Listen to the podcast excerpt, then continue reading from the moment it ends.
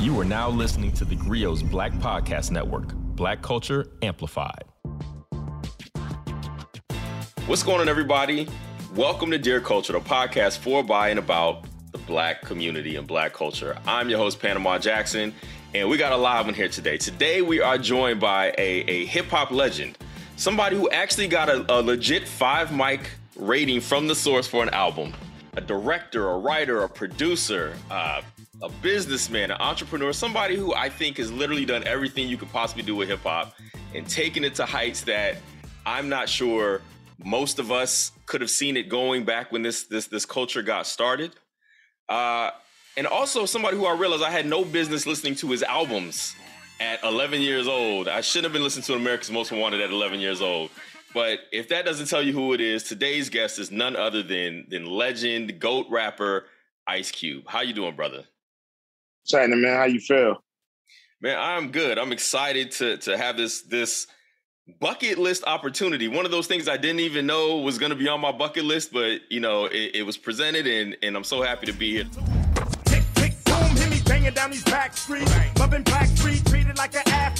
We're celebrating 50 years of hip hop, right? And yeah there is no conversation about hip hop that does not include you and what you and specifically have done for the culture, for the West Coast, for hip hop as, as a whole. And I gotta ask, like, where do you think, like, how do you view the state of hip hop at this point as somebody who literally is essential to how we even got here? You know, it's it's still the biggest music in the world, um, and you know, it's the music of the youth. So it's definitely not going anywhere because it's a way for young people to express themselves. Um, you know, I'm not really, you know, on top of the industry because the industry's been around. It do what it do, and I do what I do. You know, so right. You know, I think it's it's always been in the same state. You know, um, there's dope records and there's whack records, and that was true for before my time and during my time and after my time. You know, every record ain't gonna be a smash, but but you know, I, I think this generation got their hits, and just like our generation did, and they got their misses just like our generation got their misses. So, you know, the, the industry is ran by, you know, people I don't recognize.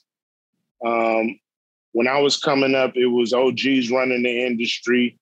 You can walk the radio station and you might see, you know, DJ Red Alert actually working at the station. Right. Um, so it's just a different culture is led by different um it seemed like it's led by different interests um than than when we was coming through it.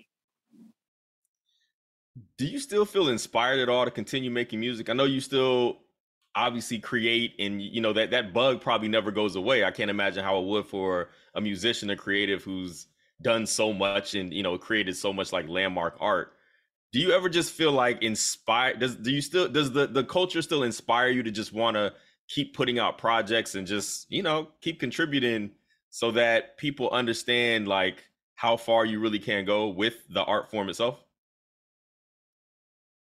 Yeah you know i always love to do music. I, I continue to do music. You know i got an album coming out. Okay. Um and but i you know i don't i don't do music like for radio and and and and to try to chart and all that. I do music, you know, for for my clientele. You know what I mean? The people that love Ice Cube. That's who I, you know, uh, do my music for. Everybody else got to get in where they fit in.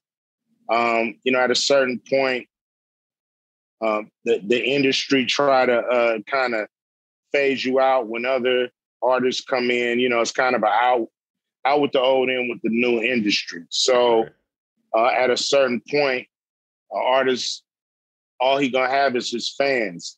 And if if you're at that point where you know you're really uh not not focus on your fans because you're trying to to chart like you used to when you first came out, you I think you lose I think you lose focus really on you know why people love you, why people like you, why you still got fans who who will buy your music and come see your shows. So, you know, I just think art, you know, artists got to keep it in perspective and um, focus on the people that really want to want to be a part of their music and um, make sure you giving them what they want, you know, as an artist, you know, which is usually, you know, most most fans that's been here for a long time want you to come from the heart. That's all. They want you to come from a real place. Um, you know, but there's a lot of records made by committee, and you know, those will continue to be chasing charts. But I, I think, you know, when you when you really break it down to the bare knuckles, um, people want you to come from the heart and be real and feel what you do. So I have to ask this question because I feel like you've kind of been ahead of the curve on so many different ways, especially moving out of just moving out of hip hop in the rap sense, but like culturally, you know, you were you were one of the first really successful like hip hop artists making movies and all this stuff. Like you've you've created these different cultural lanes and been a part of these conversations, even getting involved with, you know, the contract with Black America. Like you, you've been a part of all of these major movements in all of these different ways. Um, you know, obviously you being Ice Cube helps everybody pays more attention because you're there, but like what kind of like how do you have the sense to know like this is the next thing that's that's gonna this is the wave or this is where I need to be taking it?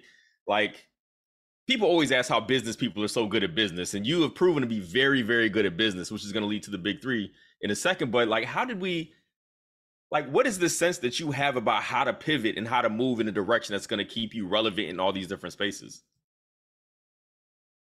Well you know you want to you know well let, us let's, let's talk about being ahead of uh, ahead of the curve. You know you really have to be careful with that. Okay. Um I'm thinking a mile, you know, I'm always thinking a mile a minute.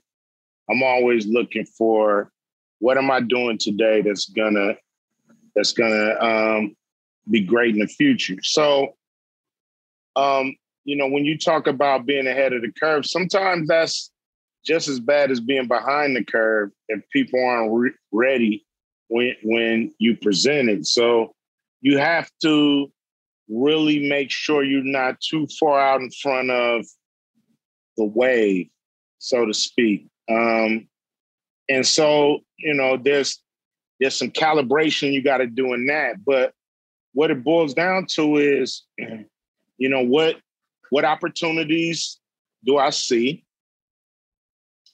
How can I be a part of those opportunities? And how can I make them better with my presence or my creativity? Um, and, you know, that's what, you know, motivates, you know, some of the directions I go. Of course, you know, like contract with Black America, a turn of events.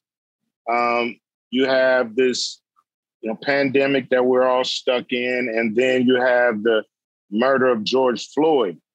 So um, then you have a lot of protests a lot of focus on police brutality and um, and things like that. When I said, you know, if, if this is a moment, and, and, you know, America really uh, pretend like they was ready to make a change, and so I, I figured if this is a moment, you know, that's my opportunity. Right. And and and um and let's talk about the whole problem. If we're gonna if we're gonna try to solve some shit, let's look at it. Let's look at how wide the problem is. And you know, the contract of Black America is a great start.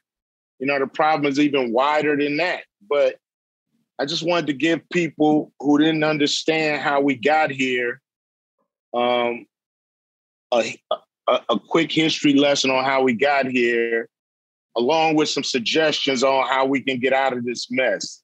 And so that, you know, it was the it was those type of things, the turn of events uh, that that brought that along. So, no, that's how I move. We appreciate Ice Cube for coming through and spending some time with us. So make sure you check out part one of this conversation where Cube talks to us about his Big Three league and some of the smoke the NBA may or may not be sending his way. And also check out our Truest Black Stories, where Ice Cube makes a cameo in one of our episodes where we're talking about Boyz n the Hood and the iconic, legendary, you know him, I know him, we love him, we all miss him, Ricky Baker. And thank you to everybody for listening to Dear Culture, which is an original podcast of the Grio Black Podcast Network. It is produced by Sasha Armstrong, edited by Jeff Trudeau, and Regina Griffin is our director of podcasts. Uh, again, my name is Panama Jackson. Thank you for listening. Have a black one.